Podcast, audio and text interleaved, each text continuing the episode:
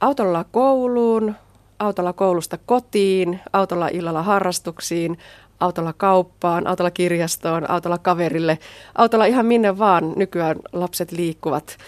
Niin Alintu, mitä sanot, onko se niin, että tämä meidän nykyyhteiskuntamme ei oikein kannusta eikä suosi sitä lasten omatoimista liikkumista?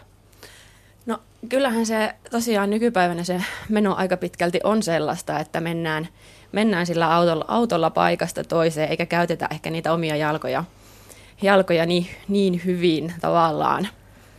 Mutta tota, tota, tota,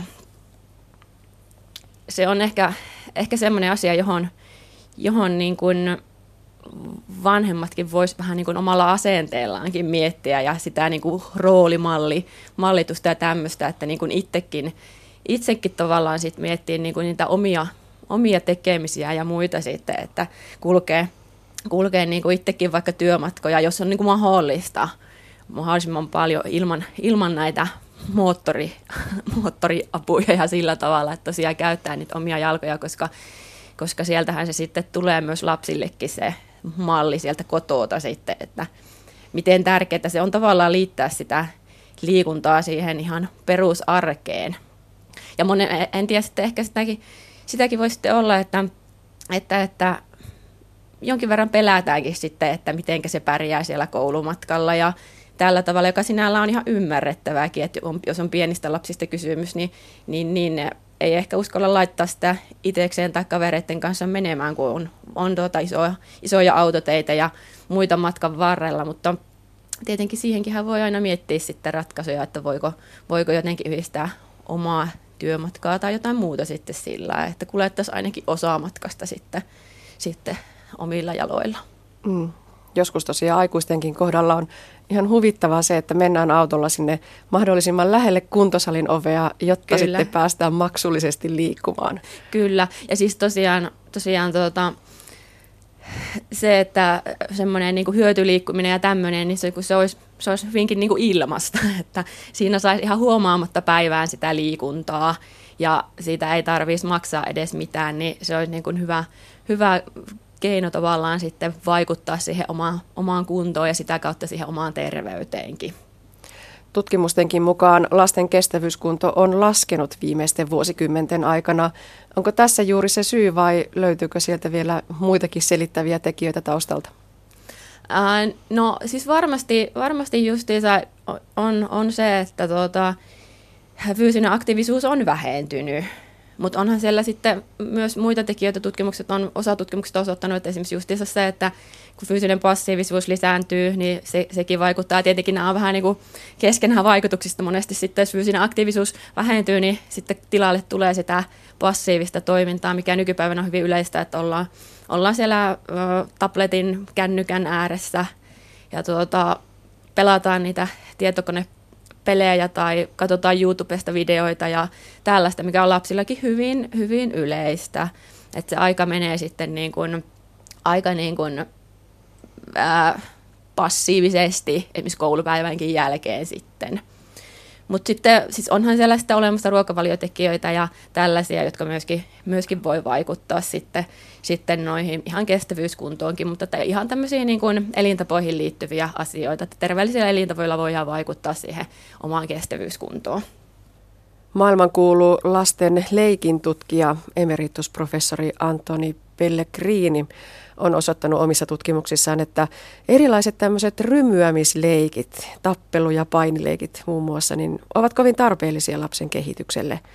Tämmöisissä fyysisissä leikkeissä lapsi opettelee tunnistamaan omaa kehoaan, harjoittelee säätämään voimankäyttöään ja erityisesti oppii ja opettelee sosiaalisia vuorovaikutustaitoja. Mitä ajattelet Niina Lintu, onko meidän yhteiskunnassa enää tilaa ja mahdollisuutta tämmöisille rymyämisleikeille?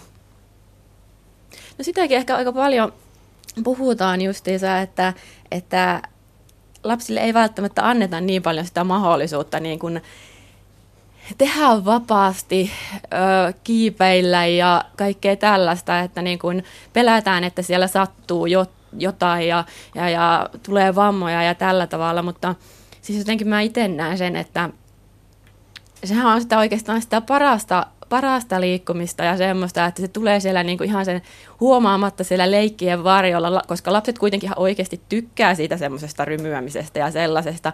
Ja ne on ihan hikipäässä siellä tekee sitä, ne niin kuin hengästyy ja tällä tavalla. Ja siinähän se kunto nimenomaan kasvaa sitten, kun ja se jaksaa tehdä sitä pitkiä aikoja kerralla. Ja tällä tavalla, että jos mietitään kestävyyskuntoakin, niin se vaikuttaa varmasti siihenkin sitten. Ja sitten tosiaan niin kuin sanoit, niin voimaominaisuudet ja kaikki tämmöiset siinä kehittyy, motoriikka ja, ja, ja sitten kun ollaan, ollaan kavereiden kanssa, niin, niin just nämä sosiaaliset taidot ja tämmöiset sitten, että musta se on niin kuin tosi, tosi tärkeitä asioita, että, että olisi semmoista niin kuin just semmoista vapaata, vapaata leikkiä, mennä, mennä möyrytään tuolla jossain metsissä ja, ja, ja kiipeillään ja seikkaillaan ja, ja tämmöisiä. Ja lapsillahan mielikuvitusta on, että ne kyllä, niin kuin, jos niillä on mahdollisuus, niin ne varmasti keksii sinne niitä erilaisia seikkailuretkiä ja, ja muita tämmöisiä. Että mä oon itsekin ollut omien kummilasten kanssa paljonkin, paljonkin tuolla möyryn metsissä ja tällä tavalla. Ja siellä kyllä hyvinkin nopeasti syntyy kaiken maailman loistavia ideoita, että miten sitä liikuntaa saadaan aikaiseksi, eikä ne lapset loppupeleissä itse sitten ehkä tajuakaan, että siellä niin kuin, saadaan hyvin sitä niin kuin, oikeasti, että me liikutaan siellä ja se kuntokin varmasti kasvaa, että se tulee niin siinä leikin varjolla sitten, kun jossain lumi, lumipenkässä kiipeillään ja möyrytään ja, ja, ja leikitään leikitään tuota joulupukin korvatunturileikkejä tai muita tämmöisiä. Ja sekin on sitä liikuntaa tosiaan. Siis nimenomaan se on, ja siis siellä voi olla useita tunteja kerrallaan sitten kiipeillä ja muuta, niin, niin, ja tosiaan monesti huomaa että kun tulee sisälle, niin hiukset on märät ja tällä tavalla, että kyllä siellä niin kuin on, on ihan menty ihan reippaastikin sitten. Meillä Suomessa on viimeisten vuosikymmenten aikana suorastaan vannottu ohjatun liikunnan nimiin ja puhuttu sen ohjatun liikunnan puolesta – jääkiekko, jalkapallo, ne on niitä harrastuksia, joita kovasti suositaan ja toivotaan, että lapset siihen ohjattuun liikuntaan osallistuisivat. Sinä Niina Lintu toteat omassa väitöksessäsi, että runsas omatoiminen liikunta voi pitää lapset kunnossa ja ohjattu liikunta ei olekaan välttämätöntä. Kuinka Joo. perustelet tätä?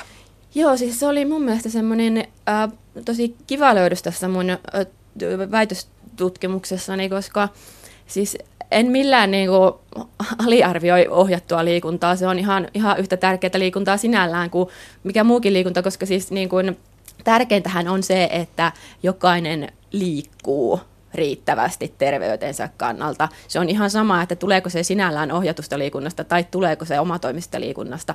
Mutta minusta on äärimmäisen positiivista se, että, että tässä työssä havaittiin tosiaan, että se on se omatoiminen liikunta, joka on, on niin kuin yhteydessä sitten siihen hyvään kestävyyskuntoon, koska se, se, sitä, se ei ole niin kuin sidottu mihinkään aikaan eikä paikkaan, että sitä tosiaan pystyy tekemään tosi vapaasti ja luovasti, niin kuin sanoin, niin lapset on hyvin luovia, niin, niin, niin kun ne lähtee omatoimisesti liikkuu, niin ne itse kehittelee siellä erilaisia pelejä ja leikkejä ja tällä tavalla. Ne voi tehdä just sillä tavalla, kun ne itse tykkää liikkua. Ja, ja, ja monesti ohjatussa liikunnassa, ää, jos mietitään nyt kestävyyskunnan kannalta, niin siellä voi tulla aika paljon siis ihan semmoista, mikä on luonnollista, että harjoitellaan tekniikkaa ja siis tämmöisiä asioita, että se kehittää niin kuin ehkä just motoriikkaa ja tasapainoa ja voimaominaisuuksia, mutta välttämättä se ei tosiaan kehitä sitten kaikki lajit niin kuin ihan samalla lailla sitten kestävyyskuntoon. Mutta toki ohjattu liikuntakin sitten, sitten niin kuin kestävyyskunnonkin kannalta uh, voi, voi niin kuin olla ihan hyvääkin, mutta tuota, tosiaan omatoimisessa liikunnassa niin monesti siellä sitten mennään vapaammin ja pitempiä aikoja kerralla ja tällä tavalla, jolloin se nimenomaan se kestävyyskunto sitten kasvaa. Ja no esimerkiksi ihan esimerkkinäkin mietin, mietin yhtä tuttua lasta, joka käy, käy tuota ohjatuissa treeneissä, mutta sitten tosiaan on, on ollut siellä mukana ja sitten sit tosiaan kuitenkin itse miettinyt sitten, että loppujen lopuksi sitten sen ää, ohjatun treenin jälkeen sitten, kun me ollaan jääty yhdessä vielä vähän niin kuin leikkimään ja pelailemaan, niin ehkä, on se ehkä enemmän hikipäässä juoksentelua sitten sen jälkeen, koska sitten me mennään ja juostaan ja ollaan hippasta ja kaikkea tällä tavalla. Ja jos, jos taas mietitään kestävyyskunnan kannalta, niin se ehkä niin kuin se, se on niin kuin, siinä mielessä se oli niin kuin tehokkaampaa. Puretaan vielä tätä kestävyyskuntotermiä. Mitä tarkoitat sillä tässä tutkimuksessa? Eli se tarkoittaa nimenomaan verenkierto- ja hengityselimistön ää, kuntoa. Ja tässä tutkimuksessa kohderyhmänä oli ne 6-9-vuotiaat tytöt ja pojat. Minkälainen ajanjakso se eskarista sinne kolmosluokalle on lasten liikkumisen kannalta? Eli nämähän oli niin kuin ensimmäisen luokan oppilaita. Ja tuota, tuota, tuota, tämähän on, no jos mietitään ensimmäise, ensimmäisellä luokalla olevia lapsia, niin, niin, niin ne on ehkä luonnostaan vielä, vielä ehkä sellaisia, jotka niin kuin liikkuu vapaasti ja tällä tavalla, että ehkä siitä, siitä pikkuhiljaa sitten, kun ikää tulee lisää, niin liikkuminenhan alkaa sitten iän myötä vähenemään. Siellä tulee muita juttuja tilalle. Mutta tuossa iässä vielä ehkä on, on sitä ihan semmoista niin kuin omatoimista liiku, liikkumistakin ja, ja muutenkin liikuntaa, jos sille annetaan mahdollisuutta. Tosin kyllä ehkä nykypäivänä näkee myös sitä, että paljon, paljon ihan, ihan tuossa pienilläkin lapsilla niin on, on sitä niin kuin passiivista aikaa, että käytetään kännykkää ja, ja, ja, ja, ja sitten sen kautta sitten se liikkuminen jää vähän niin kuin vähälle. No minkälaisia tekijöitä tässä tutkimuksessa nousi esille, jotka olivat yhteydessä siihen hyvän kestävyyskuntoon? Eli siellä tosiaan sekä tytöillä ja, että pojilla oli, oli se omatoiminen liikkuminen yksi, yksi niistä tärkeimmistä tekijöistä. Ja sitten oli ihan niin kuin lihasmassa ja sitten oli ää, tasapainolla on merkitystä. Tehtiin polkupyöräergometrillä se testi, niin siinä sitten tietenkin ehkä jossain määrin vaikuttaa se tasapaino siihen suoritukseen sitten. Ja sitten vähän eroja tyttöjen ja poikien välillä, eli ää, tytöillä oli sitten tämä maksimaalinen ää, syketaajuus, yksi, yksi semmoinen selittävä tekijä, ja sitten pojilla, pojilla vastaavasti sitten tämä leposyke oli yksi selittävä tekijä. Ja pojilla, pojilla sitten nousi myös omatoiminen trampoliin, trampoliinilla hyppiminen yhdeksi semmoiseksi lajiksi, että, joka sitten selitti sitä hyvää kestävyyskuntoa ja sitten myös ohjatuissa jalkapalloharjoituksissa käyminen. Joo, tämä trampoliinilöydös on todella hauska, koska trampoliinejahan syytetään siitä, että siellä kättä, jalkaa, niskaa, selkää poikki, mutta että on niissä jotain hyvääkin. Joo, siis tietenkin siinä on tärkeää kiinnittää huomiota niihin turvallisuustekijöihin, mitkä nyt yleensäkin on säännöt, että siellä ei monta, montaa ihmistä hyppii yhtä aikaa, koska siinä voi käydä sitten huonosti. Ja tietenkin nämä kaikki verkot ja muut on hyvä olla siellä ja sitten katsoa, että niin kuitenkin taitojen mukaisesti siellä hypitään ja muuten, että ei tulla niskoillaan sitten alas ja muuten, mutta tota, siis kyllähän kun katsoo lapsia, jotka hyppii trampoliinilla, niin niillä on posket ihan punaisena ja tosiaan hiukset märkänä ja tällä tavalla. Ja, ja siellä jaksetaan pomppia pitkiä aikoja. Ja kun aikuinen menee kokeilemaan sitä trampoliinilla, trampoliinilla hyppimistä, niin ei se ihan maailman kevyintä liikuntaa kuitenkaan ole. Että en yhtään ihmettele, että sillä on vaikutusta kestävyyskuntoon. Joo, nopeasti saa hien pintaan kyllä aikuinenkin kyllä. sillä trampoliinilla. Olet Niina Lintu tässä väitöksessäsi luonut uudet sukupuolikohtaiset kestävyyskunnon viitearvot Joo. lapsille. Mikä näiden merkitys on? Joo, eli tosiaan kun on tutkimuksissa havaittu, että aikaisemmissa tutkimuksissa, että, että, että kestävyyskunto on tosiaan heikentynyt, niin sen takia on hyvä päivittää, että mikä se nykylasten kestävyyskunto on. Ja niiden pohjalta voi sitten voi sitten vähän arvio, arvioida, että, että, että, tai tavallaan puuttua siihen, että, että onko, onko joku sitten hyvässä, tai onko, onko liian kestävyyskunto liian alhainen tai tällä tavalla, ja sitä kautta sitten, sitten niin kuin ehkä ohjata, ohjata just vaikka niin kuin liikkumaan enemmän ja tällä tavalla sitten. Eli tunnistaa niitä lapsia, joilla, joilla on, on jotakin on heikkoutta tavallaan siinä sitten niin kuin sillä alueella. No minkälaiseen käyttöön nämä tulevat? Miten toivot, että näitä hyödynnetään? No esimerkiksi äh, kliinisessä käytössähän niitä voi, voi käyttää ja sitten mun mielestä ihan, ihan niin kuin, äh, kansanterveyden kannalta, siis mä oon itse miettinyt sitä, että, että, että jos mietitään kestävyyskuntoa, niin heikko kestävyyskuntohan on, on sellainen tekijä, että, että, että se aiheuttaa jo lapsena paljon erilaisia riski, terveydelle näitä riskitekijöitä, että siellä on korkeampi verenpaine ja jäykemmät valtio, valtimot ja, ja verenrasva-arvoissa voi olla, olla niin kuin, että ne ei ole ihan niin hyvällä tasolla. Ja sitten voi vaikuttaa ihan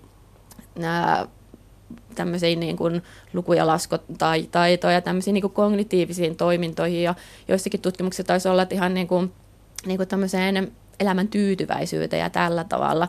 Eli se on lapsuudessa vaikuttaa niin kuin terveystekijöihin, jos on huonossa kestävyys, tai huono kestävyyskunto. Mutta siinä ei vielä kaikki sinällään, että koska tutkimukset osoittaa sen, että, että, että jos on huono, huonossa, huono kunto lapsena, niin se usein on sitten huono kunto myös aikuisena. Eli tuota, se tavallaan sitten siirtyy sieltä lapsuudesta sinne aikuisuuteen.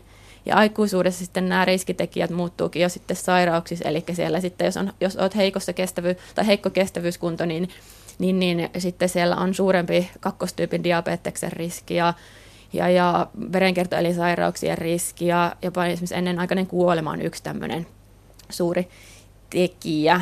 Ja tuota, tuota, tuota, mä oon itse miettinyt sitä, että, että, että tosiaan näitä muita tämmöisiä riskitekijöitä, kuten kolesteroliarvoja ja verenpainetta, kehon koostumusta, niin niitähän mitataan ää, paljonkin aikuisilta. Lapsilta mitataan ehkä pituuspainojuttuja, tämä verenpainettakin mitataan kyllä. Eli näitä muita riskitekijöitä mitataan, mutta kestävyyskunto, joka on, on sitten niin kuin todellakin tärkeä, tärkeä tekijä terveydelle ja hyvinvoinnille, niin sitä aika har, harvoin nykyisellään vielä niin kuin, ää, tutkitaan sillä laajemmassa käytössä, että silloin kuormituskokeita tehdään, jos, on, jos epäillään ongelmia verenkiertoelimistön tai hengityspuolen toiminnassa, mutta niin kuin ihan tällainen niin, kuin niin sanotuissa normaalitilanteissa niitä tehdään aika vähän, mutta se voisi olla semmoinen niin kuin mietinnän paikka, että olisiko niitä järkevää tehdä tehdä sitten enemmänkin, koska tosiaan